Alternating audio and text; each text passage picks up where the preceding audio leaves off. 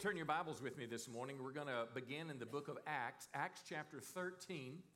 Last uh, weekend was Easter weekend. I, we're thrilled that you're back today. Uh, we had a lot more people last weekend than showed up this weekend. I'm not quite sure why, but uh, I tell you what, it exceeded my, uh, my expectations. Uh, I'm turning 60 tomorrow, and uh, somebody asked me, How you feel? And I say, I feel just like a 60 year old turkey hunter. That's how I feel full of vim and vigor and ready to go. But uh, uh, I, I was thinking, when I turned 40, I got away with the Lord for several days and kind of dreamed and planned about my future. And one of the things that I was asking the Lord for is that I could be a part of a church that was, that was reaching and, and, and, and uh, reaching out to and connecting with 2,000 people on the weekend. And I am thrilled. Last weekend was the first time that ever happened. And I praise God for that. I praise God there were, uh, I think, 83 people that's adults, kids, teenagers that made some kind of step to Christ. Uh, I celebrate today uh, over 200 uh, people from our church. You, you were just volunteering and serving the Lord, and it made me very, very, very proud to, to be a part of our church family. But we started a, a series last week called Building Blocks. Can you say that? Building Blocks. It's about core values that are the building blocks of a blessed life. Now, when I use the word core values, I'm talking about the main beliefs that guide our life. And how many know every one of us have values that guide us? Every person, whether they're spoken, whether they're written down, uh, corporations have values. Uh, if you get the Texarkana Gazette, they have been running for a number of months now. On the bottom left hand page, the front page, their core values. Well, everyone has these beliefs, whether we uh, speak them or not, that guide our lives. And here's my contention in this series if I build my life on biblical core values, I'll have a blessed life. But if I build my life on whether it's selfish or secular or humanistic values, sooner or later I'll experience pain and sorrow. So, with that contrast, let me kind of illustrate real quick. Uh, parenting. How many know even parents have values when they're raising their kids? And if I could show you a secular value system, uh, and I've heard people say this, well meaning people, I don't tell kids what to do. Uh, I don't tell my kids what to do. I let them make up their own rules. Proverbs 22, in contrast, says, train children to live the right way, and when they're old, they'll not depart from it.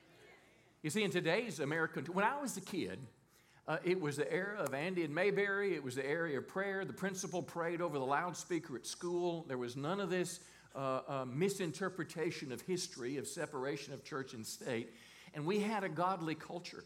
I can remember a time when even stores were closed on Sundays to honor God. Uh, uh, there, there, was a time when you didn't have ball games on Sunday night, on Wednesday night, much less Sunday morning, but now all that's gone. So, how many know if our kids are left to themselves, they'll grow up very differently if I train them in the ways of the Lord. Well, here's another one. Uh, I want my kids to be free spirited, so I don't tell them no.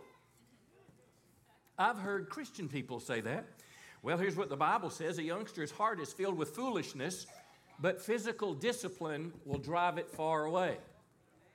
It's a different value system. And much of this value system now, the secular side, is taught in our universities. It's taught in our schools. It's made its way through its government. Here's the last one I want my child to make up their own mind about God. I don't want to influence them. Well, that sounds very noble. But the Bible says, always remember these commands I give them to you today. Teach them to your children.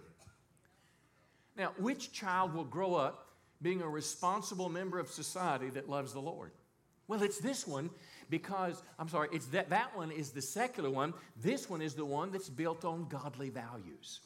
So that's what this series is about. And the building blocks, I mean, we could choose hundreds, but I'm trying to pick bigger picture. I'm trying to pick global core values, if I can say that for our own lives, the big picture of how to build a life. Now, last week we talked about uh, our eternal future. And that core value last week was I believe in the resurrection of Jesus Christ.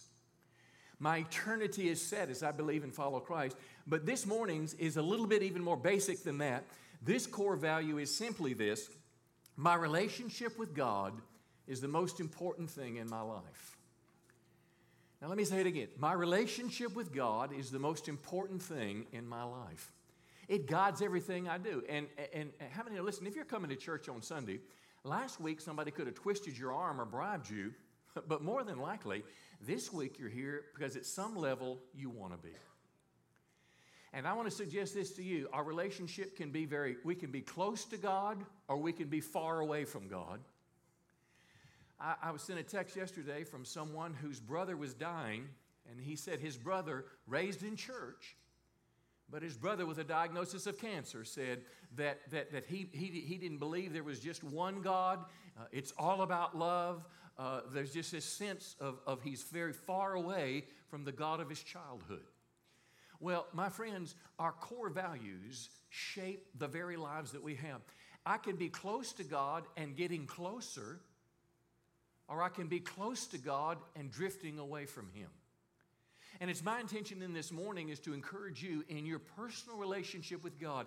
How many know your, our relationship with God doesn't start when we get to heaven?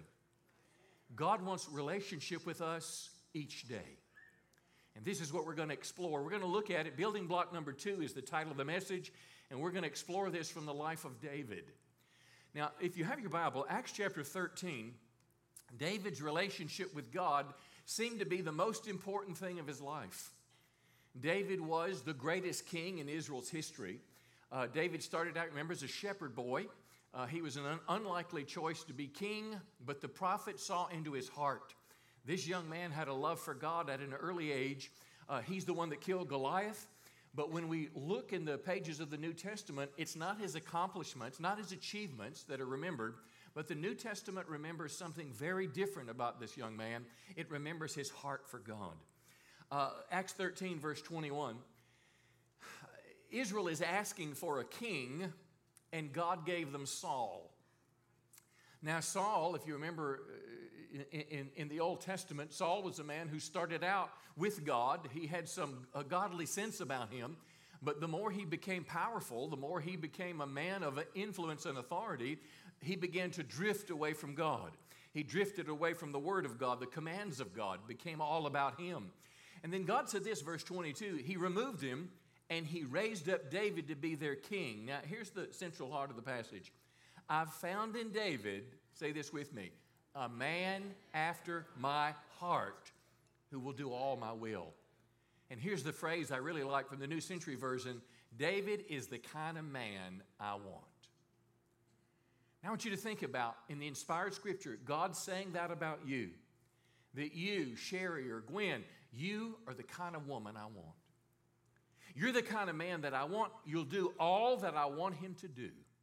And this is the epitaph of his life. Hundreds of years after he was dead, he was remembered not for his mistakes, not for his accomplishments, but for the fact that he had a real relationship with God. And verse 23 tells us of his offspring, God has brought to Israel a Savior, Jesus Christ, just as he promised.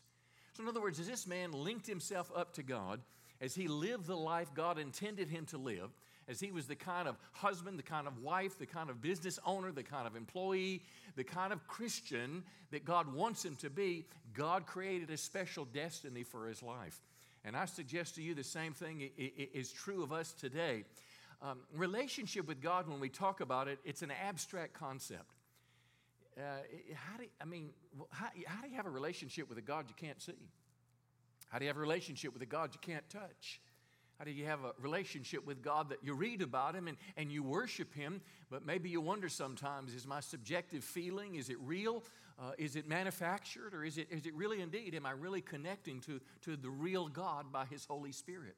Well, David seemed to, to really focus in this well because before we get into the words of David, because what I'm going to do is, is, is we're going to look at David's writings in Psalms if He is who we want to be, if we want to have a closer relationship with God, then, then how did David do it?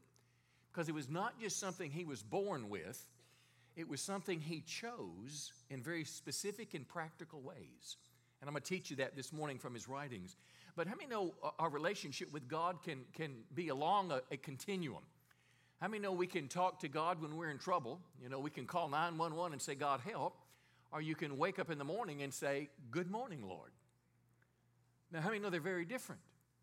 You could be a believer having put your faith and trust in Christ, but yet your relationship with God is more like if I've got a problem, I'm going to you know, take him off the shelf, call 911, fix my problem, and then you know, I'm going to put him back on the shelf.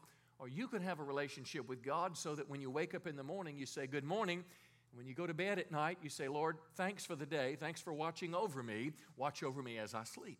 It's very different. I mean, no, we, uh, we can believe in Jesus because we don't want to go to hell, or we can obey his commandments because we love him.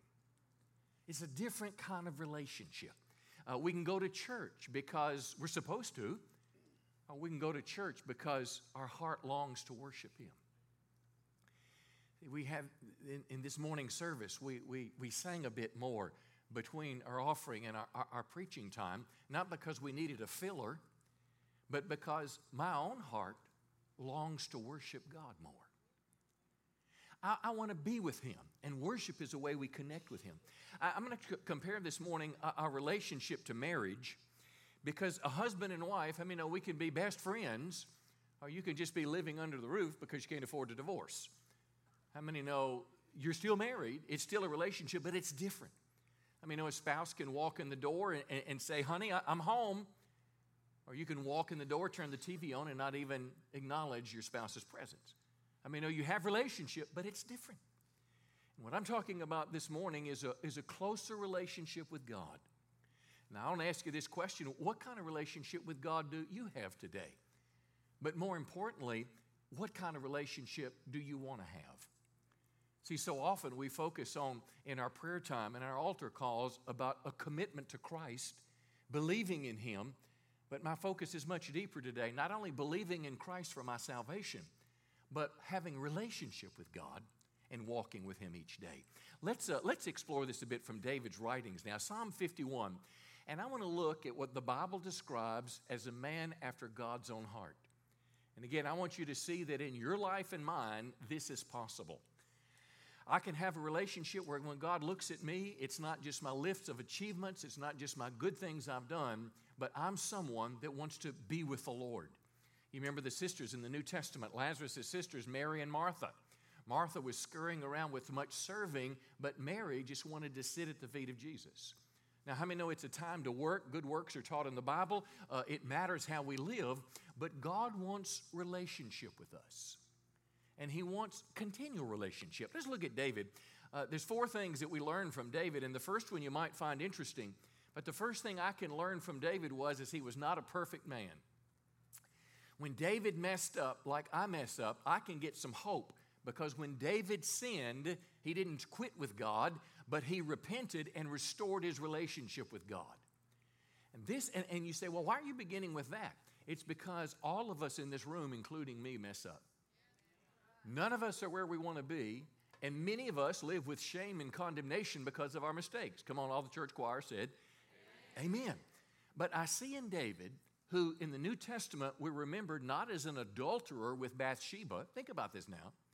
David, if you went back and read his story, David is the king and he takes his authority farther than it should go. He sees this cute gal taking a bath on a roof. He said, I want her. Lust took over. He sleeps with her. She gets pregnant. And, and, and rather than coming clean, what he does is he tries to connive and manipulate to make it pretend like uh, her husband got her pregnant. He won't do it. I mean, he's an honorable man. And lo and behold, David kills him. So here you got a guy that, that, that killed one of his best friends, that took his wife.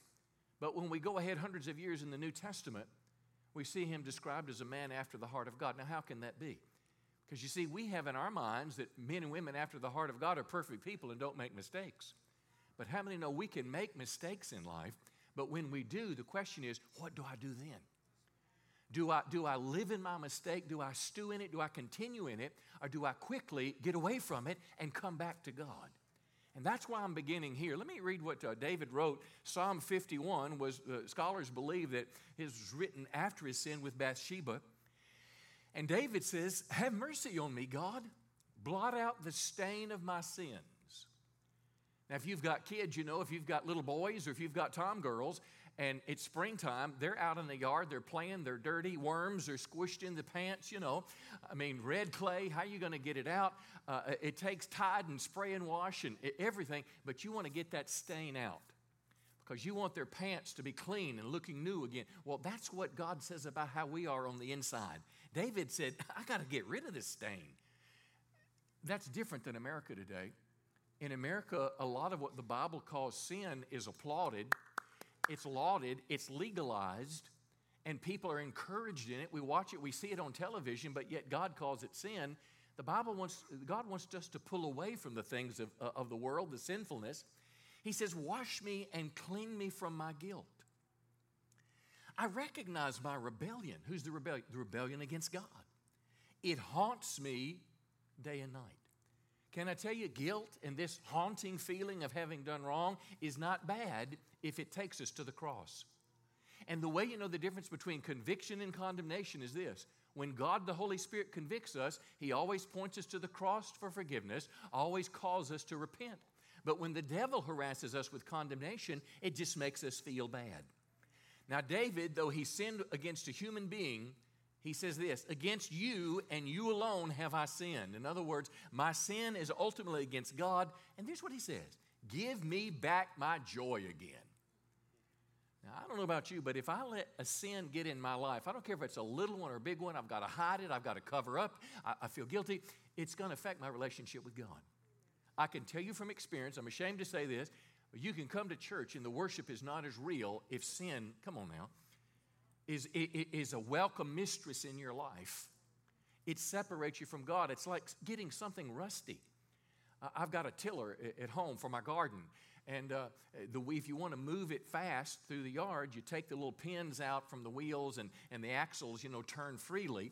Uh, if you want to, the thing to work in the garden, you put the pins back in and the transmission, you know, it, it turns the wheels. Well, one time it got rusty and the wheels were so hard I, I couldn't take the pin in and out. Well, I mean, our spiritual life gets like that sometimes? It gets a little rusty. And when we're rusty, typically it's because we've let something foreign into our, our relationship and it's messed us up on the inside. He said, God, I want to have a clean heart. Uh, give me a loyal spirit, loyal to you. Don't banish me from your presence. The New Testament talks about grieving the Holy Spirit or, or quenching Him. Uh, Ephesians actually says, don't bring sorrow to God's Holy Spirit by the way you live. Uh, restore to me the joy of my salvation and make me willing to obey you. This is the first lesson I can learn from David. My willful sin in life can cause problems between my relationship with God and I. But what God wants me to do, come on, as a man or a woman after God's own heart, is confess it to God, to turn from it, and reach out to God for help. Because I want to get the junk off of me. God wants to forgive me and give me something fresh. And David's example is loud and clear. You can mess up, but when you mess up, come back to God because God wants to restore relationship. Come on, give the Lord a big, a big hand this morning. Let's look at the second one. Psalm chapter 40. Uh, David was committed to do God's will. Now, what I'm going to share with you this morning is not profound, but you can put it into practice today. If you're here today and say, Pastor, I, I want to get closer to God, how do I do it? I'm telling you, friends, the starting place was confess and repent of your sins. Be like David, go to God. And the second one is this be committed to do God's will. And what I want you to see, oftentimes when I'm in a situation, uh, and I got to be honest, I don't always want to do God's will. Any takers here today? Come on, that doesn't honest people here. The rest of you a bunch of liars. I mean, it's, it's caught up within us. I mean, it's our flesh, it's our lower nature. I mean, it's our worldliness. And we don't always want to do God's will, and we're kind of reluctant or resistant. But listen to what David said Psalm 40, verse 6 I finally understand you don't require burnt offerings or sin offerings. Now, in the Old Testament, the way that sins were atoned for or mistakes was an animal sacrifice. And their church service, if it were, was not like ours where we came and sing songs. I mean, there were sacrifices of animals. It was, I mean, it was very different experience. But what he's saying was this there's something more important than religious duty or obligation. There's something more important. You see, it's religion that emphasizes duty, traditions, and rules. It's the have tos. You don't require these things. Look what David said I take joy in what? Is it up there? Yeah, doing your will. Now think about that. I take joy in doing your will. Now, listen, I think it's better to do the will of God whether I'm joyful at it or not. But what I want to tell you is you can get to that place where you want to do things that make God happy. Linnell's preaching a women's conference this weekend at, a church in Connecticut. And uh, uh, I just know things that make her happy. One of them's a clean house. Well, guess what? She's not going to come home and have a fit if the house is not clean, but you know what? Her heart's going to drop a little bit. So I'm going to make sure, you know, Rebecca and I are going to put on the cleaning gloves and we're going to make sure that that house looks nice. And I'm not doing that because I have to or because she's threatening me, but I want to make her happy. See, this idea of our will, yielding our will to another, it's one of the greatest challenges in, in life. I remember my children growing up, my, my youngest child, Rebecca, she's 17 now, and she is an absolute joy to have in the home. I mean, I just cannot tell you, she's in 11th grade, how fun it is. But when she was 13, I considered running an ad to give her away. she's my strong willed one. She didn't want to do it, and bless God, she wasn't going to do it. And if you made her do it, she was just going to do it standing up. I mean, you might make me sit down, but I'm standing up on the inside. You understand what I'm talking about? Well, now listen, as a parent, you know, you, you, you don't have to beat them to death. I mean, I mean, but somehow as a parent, our responsibility is to represent the authority of God and teach them that there's boundaries, teach them that there's consequences. But something happened when she was about 14, where, first of all, not in relation to mom and dad, but in relation to God. And, and, and she first submitted herself to God. And then she started submitting herself to mom and dad. And, and, what happened, I mean, when Rebecca would simply do things that we asked her to do because it was the right thing, because it was our, our, the rules in our home, it made us want to do things that would make her happy and we have had a cycle going for a long time now, is that she says, Yes, sir, and she does those things. Listen, if, if, if she needs to be home and there's a curfew set for her, she doesn't, you know, let's just say the curfew's 11. Well, she, you know, I'm not sitting at the door at 11:15 doing like this, you know, just waiting for that young man to bring her home. She's home. And she's not home because she's scared to death she's going to get, you know, grounded or something like that. She has chosen to yield her will and when she yields her will, guess what? She gets more freedom and she gets more blessing from end. My wife tells me, she said, she has you wrapped around her finger. I said, I know it and I love it, so don't tell me about it anymore. I like it. Why am I sharing that? She's happier now than she was, and we're happier, come on, than we were. And it's all started when she began to yield her will to the authority of her parents. It's the exact same thing in our relationship with God. Is you can move from the have to come on, the judgment, the hell, to I want to because I want to love the Lord with all my heart, mind, soul, and strength. And Jesus said, If you love me, what will you do? You'll obey my commandments and they won't be burdensome. But what I'm telling you today is this is not just a discipline thing, this is a desire thing. You can come to a place like I came come to a place.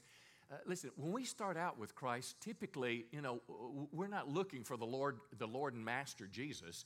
We're looking for a Savior because our life is messed up and we needed help. But at some place in the journey, we recognize if we're going to get closer to God, we've got to make Christ Lord. And this is the essence of being a Christian. Being a Christian is not just believing in theology that Jesus was raised from the dead, it's following Him. And I'm telling you, it's hard because you'll find that there's some things you have to let go of. You'll have to do differently. But yet, the closer I get to God, the further away I want to get from those things. Are you with me today? And this is the second big thing David teaches us is you can come to a place in your life where you delight to do the will of God. And you say, Well, Pastor, I'm not, not there yet, so what should I do? I'm going to give you a piece of advice and very practical because you can put this into practice. We can all get closer to God than we are today. Here's something I tell you, friend. Next time you have your prayer life, simply ask the Lord. Just say, Lord, would you help me have a desire to do your will? Because I want to be honest with you, I really don't want to do this. But if you'll change my heart, I'll be the kind of person you want me to be. How many think God will answer that prayer? Yeah, sure He will. Let me, let me give you a third one uh, Psalm 27.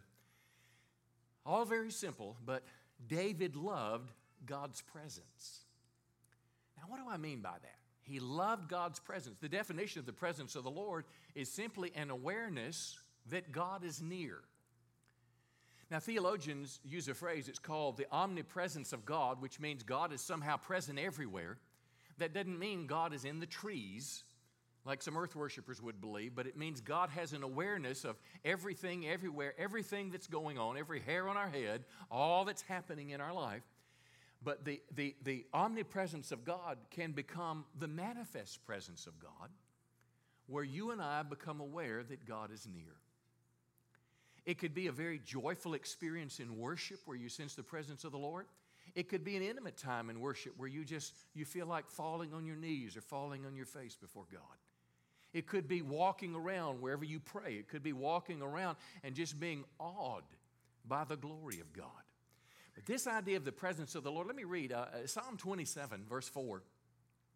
One thing I ask from the Lord, and that is that I could get a turkey before the season closes on Tuesday.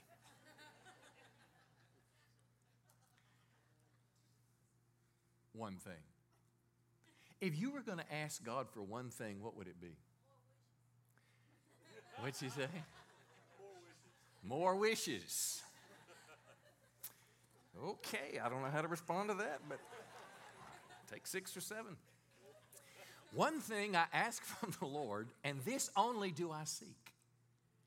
I don't know about you, but my seeker, and I use my, my turkey honey, all of us have things that we love in life.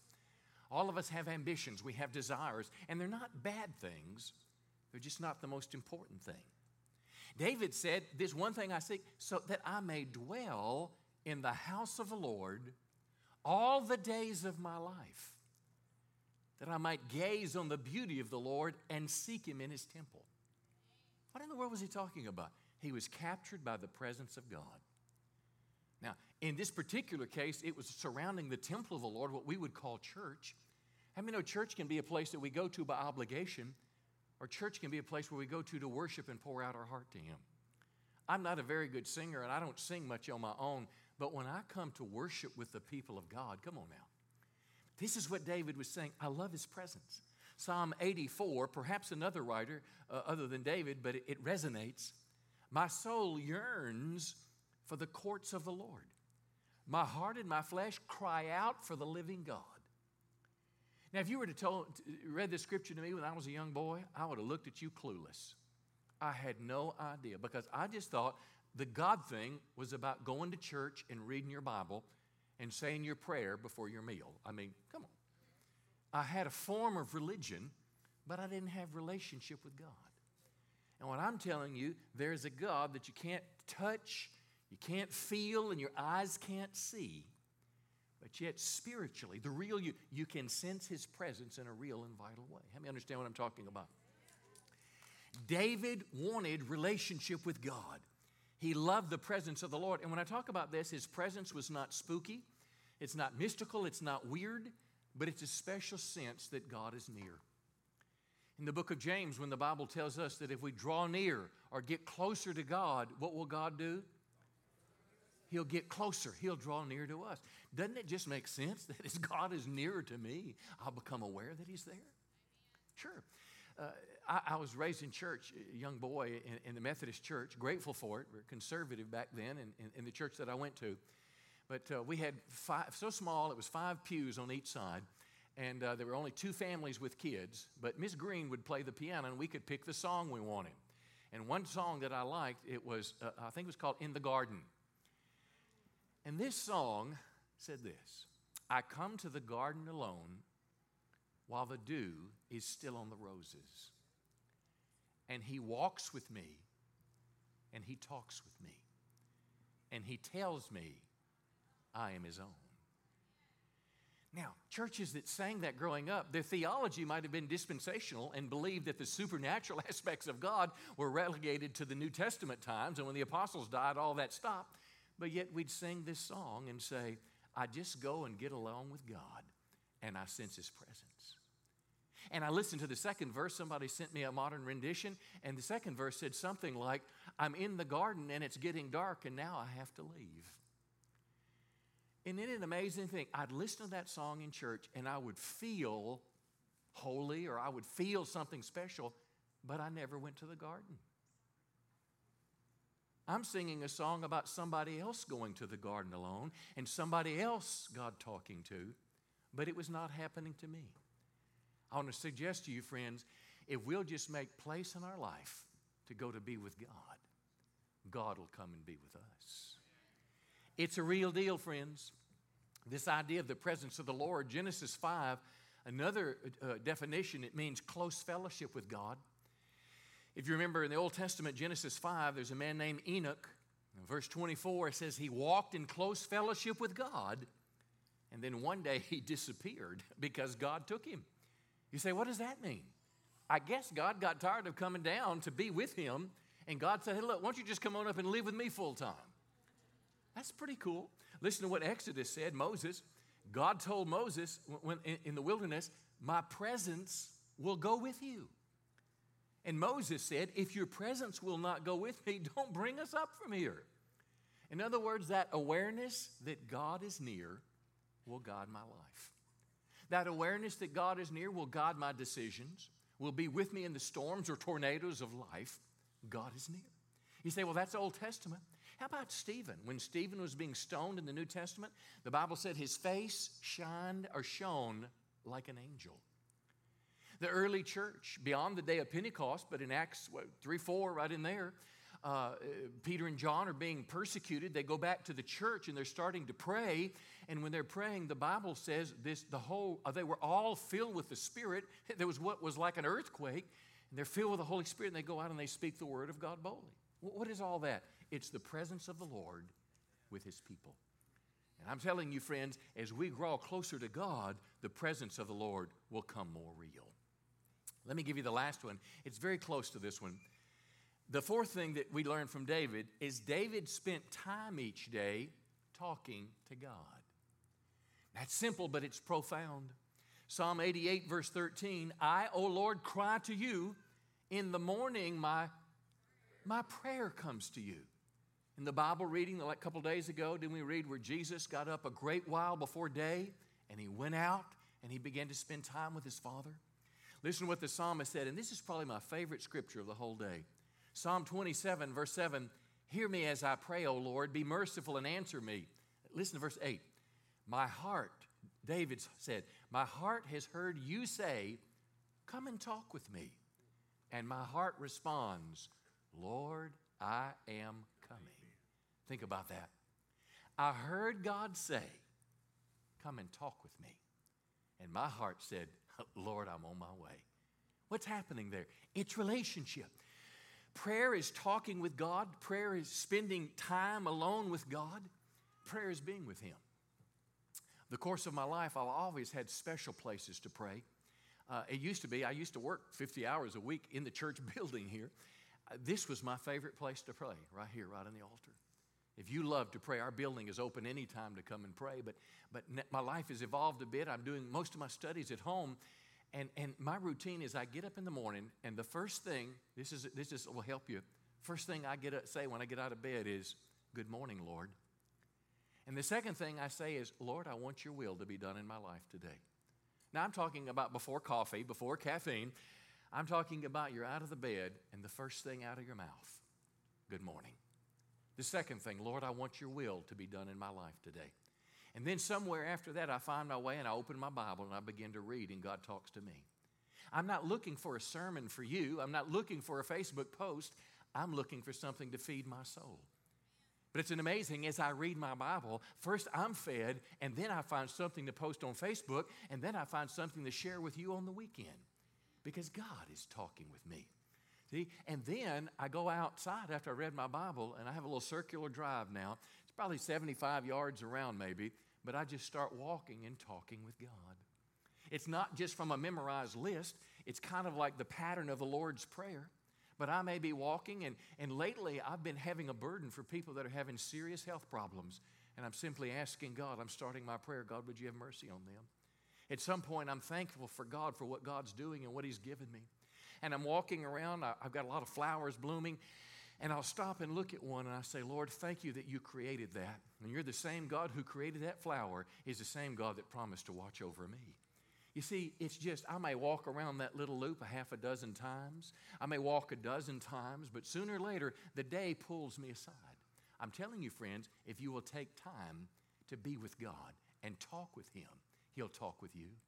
Yesterday morning, I got up to go turkey hunting, and it's like an hour drive, and I'm up at five o'clock, and I'm on the road. And normally, I listen to talk radio or podcasts or Christian music. I decided I'm just going to turn it off, and I'm going to take the next hour talking to God. I'm telling you, friends, David showed us that as we talk to God, God says, I'll talk to you. And it's one of the best ways I can tell you if you will just make place for God you'll find that God is becoming more real in your life. One of the greatest problems in marriage is communication. If spouses aren't talking, conflicts are there. You know what? Our spiritual life is the same way. But when we're communicating with God, come on, life just works better. Because He's a good God. Thank God we're close, but He wants us to be closer. Come on, give Him a good hand today. He's worthy of our praise. Why don't you stand to your feet with me this morning and I want to close in prayer. Next week we're gonna we're gonna do building block number three, and uh, I, am I'm, I'm uh, just still kind of praying about what to make it. But I want us to just take just a moment before we go. If we could just take a moment and connect with God in prayer, and just say, Lord, now what are you saying to me in this message? I want you to be thoughtful just a moment with me about Jesus. Remember, Jesus was asked in Gospel of Mark, one of the religious leaders, and said, well, What's the most co- important commandment in the whole Bible? And you know what Jesus said? Jesus said, You're to love the Lord your God. Say it with me with all our heart, all our mind, all our soul, and all your strength. What is he saying to us? God wants relationship. He didn't want to be the man upstairs. He didn't want to just talk to me when I have a 911 crisis. He wants to be my father. David, my friends, us, gives us an example to follow. The epitaph of David's life, as it were on his tombstone, was not his accomplishments in life, but he was a man after the heart of God. He's a man that God says, This is how I want you to be. And David is not just some faraway example. Everything we read this morning, we can begin to practice. See, we can begin to practice right now. If there's a sin that's gotten between us and God, rather than just tolerating or living with it or being ashamed of it, we can come on back to the Lord. We can do exactly what David said God, forgive me and clean, cleanse me and help me get over this thing that I can't get over myself. I want relationship with you. Second thing David did that we can do too is David wanted the will of God. And we can be honest with God and say, God, I don't, I don't want your will in this area of my life, but I want you to change my heart so I do. So you can get up tomorrow morning, when you get out of bed after you've told the Lord good morning, you can say, Lord, I want your will to be done in my life today. And I don't want to do it because I have to or should or need to. I want you to give me a heart that I desire to. David showed us that we could connect with the presence of God. Not just knowing God and knowing about God, but knowing Him. David showed us that if we'll just take time to answer His call to prayer, God will talk to us. Good morning, Lord. And when I go to bed at night, good night, Lord. Thanks for watching over me. Let's bow your head just a moment. And could you just say, Lord, okay, what are you saying to me? Because, Lord, I, I want to tell you, I want a closer relationship with you. Could you just say that to the Lord in your own way? I want a closer relationship. I don't want my shame to keep me away any longer. I want you to give me a brand new heart. I want you to cleanse me and renew me and make me, Lord, new on the inside. I, I want you to give me a heart that desires the will of God. I want you, Lord, to help me to make time in my day to just talk to you. And Lord, I want you to help me experience the reality of your presence and then let me fall in love with it. In Jesus' name. Let's close this way. We're going to have our prayer team come back to the front. And maybe in the course of the last 30 minutes or so, maybe the Lord just kind of unearthed some things, uncovered some things. Because when you leave this place, your world is going to be exactly the same way it was when you left. But you can be different when you leave if you've connected with God. Maybe you need to pray for yourself personally. Maybe you have a burden for somebody else. We'll pray about anything in this altar. But the most important thing we'd like to pray about is your personal relationship with God. See, here's something I didn't know. I was raised in church, grateful for it, but I didn't know I could have a relationship with God. I just thought you're more good than you are bad. You go to church, you know. Back then, when God, mom made me go, and whenever I was in trouble, I'd pray real hard till the trouble was over, and then I would, you know, put God back on the shelf. But a man told me one time, he was a Gideon. He said, Jesus Christ, the scripture records these words that as many as received him like a gift, received Jesus as their Savior. To those he granted the right to become sons and daughters of God, even those that would believe on his name. I didn't realize that periodically we have times where we're like driving a car and we stop at a T intersection. And that's when God's calling us to follow Him.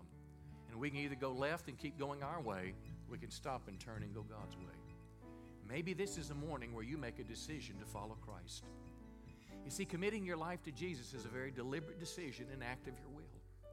It's like driving a car. If you can imagine, Jesus is in the passenger seat, but we're pretty much going where we want to go. But then one day we realize something's missing. I've never given God control of my life. You pull that car to the side of the road, you turn the keys off, you get out of the door, and if you can imagine this in your mind, you go to the passenger door, you open the door for Jesus. You say, Would you get out? I want to give you the keys to my life. Maybe that's you today, and you need to start a relationship with Christ. If that's you, we'd be honored to pray with you. And as we begin to sing, we'll invite you to just come to the cross and someone will be there to pray with you as you commit your life to Christ. Go ahead and begin to sing, Nick. Our prayer team is coming to the front right now. And if you'll just sing this one song with us before you go, men and women are here in the altar. If you need prayer for anything, you come. Most importantly, if your heart's beating a little faster right now and you feel like I'm talking to you about making that step to Christ and make Him Lord and Savior, we'll meet you at the cross. I love you. Thanks for coming.